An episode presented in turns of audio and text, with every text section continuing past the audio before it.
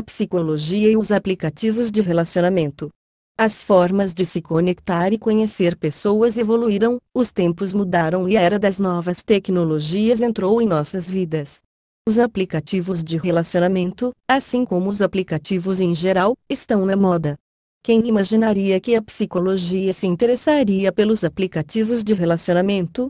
Esse interesse surgiu porque as formas de se conectar e conhecer pessoas mudaram na era das novas tecnologias. Para alguns, sem a ajuda de um computador, de um telefone celular ou de aplicativos de namoro ou amizade, é difícil interagir com outras pessoas. Para outros, trata-se de uma simples comodidade. Para muitos, o estabelecimento completo da nova era tecnológica em suas vidas. É por isso que a psicologia se interessa pelos aplicativos de relacionamento. A maneira como nos relacionamos e interagimos com os outros mudou, e demos um grande salto em termos de como interagíamos antes, conhecíamos novas pessoas ou nos aproximávamos para conquistar os demais. Os aplicativos invadem as telas dos nossos smartphones. Além disso, a oferta é enorme.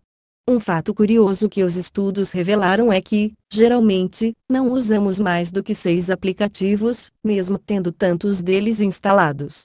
Surpreendente, não é mesmo?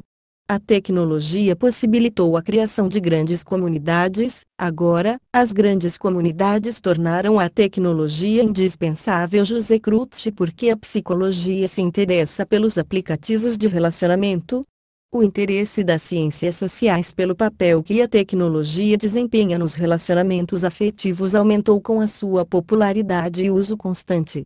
Por isso, a psicologia precisou se envolver, vendo o impacto que os aplicativos estão tendo em nossa sociedade de acordo com o resultado que estudos recentes fornecem sobre o assunto.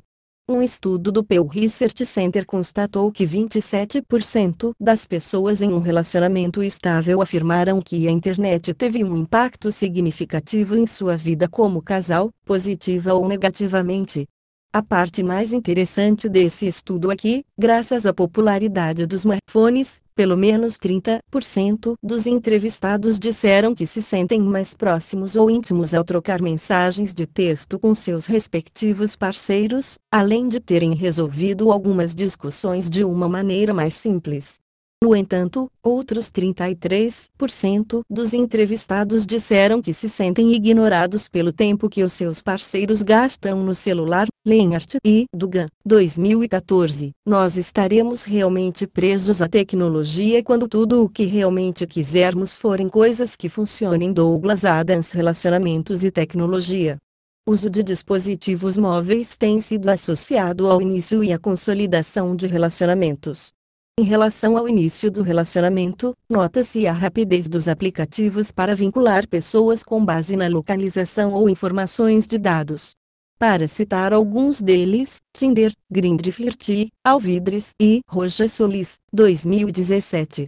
A variedade oferecida pelos aplicativos de relacionamentos facilita os encontros por tentativa e erro, em comparação com as formas mais aleatórias ou tradicionais de marcar encontros.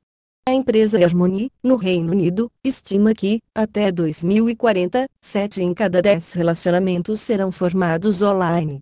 As pessoas de cinquenta e seis a sessenta e quatro anos são as que mais vão utilizar esse tipo de serviço. Alvídrez e Rojas Solís, dois mil e dezessete. Quem tem mais probabilidade de usar aplicativos de relacionamento? Alguns perfis criados no Tinder, por exemplo, indicam que as pessoas mais sociáveis, impulsivas e que têm uma necessidade constante de experimentar novas emoções são mais propensas a se envolver em encontros de sexo casual. Carpenter e Nsuan, dois mil e dezesseis. Carpenter e Seuan, dois mil e dezesseis, destacam a orientação sociossexual como outro possível moderador desses encontros. As pessoas com maior autorrestrição em termos de relações sexuais preferem ter encontros íntimos apenas com pessoas com quem mantêm um relacionamento estável. Por outro lado, os usuários sem essas restrições terão uma maior probabilidade de ter relacionamentos casuais com pessoas sexualmente atraentes sem buscar um relacionamento de longo prazo. O verdadeiro perigo não é que os computadores comecem a pensar como os homens, mas que os homens comecem a pensar como os computadores. Sidney Harris. As formas de se relacionar mudaram com a chegada da tecnologia. Muitas vezes nos perguntamos como um aplicativo pode saber mais sobre nós do que qualquer outra pessoa da nossa convivência.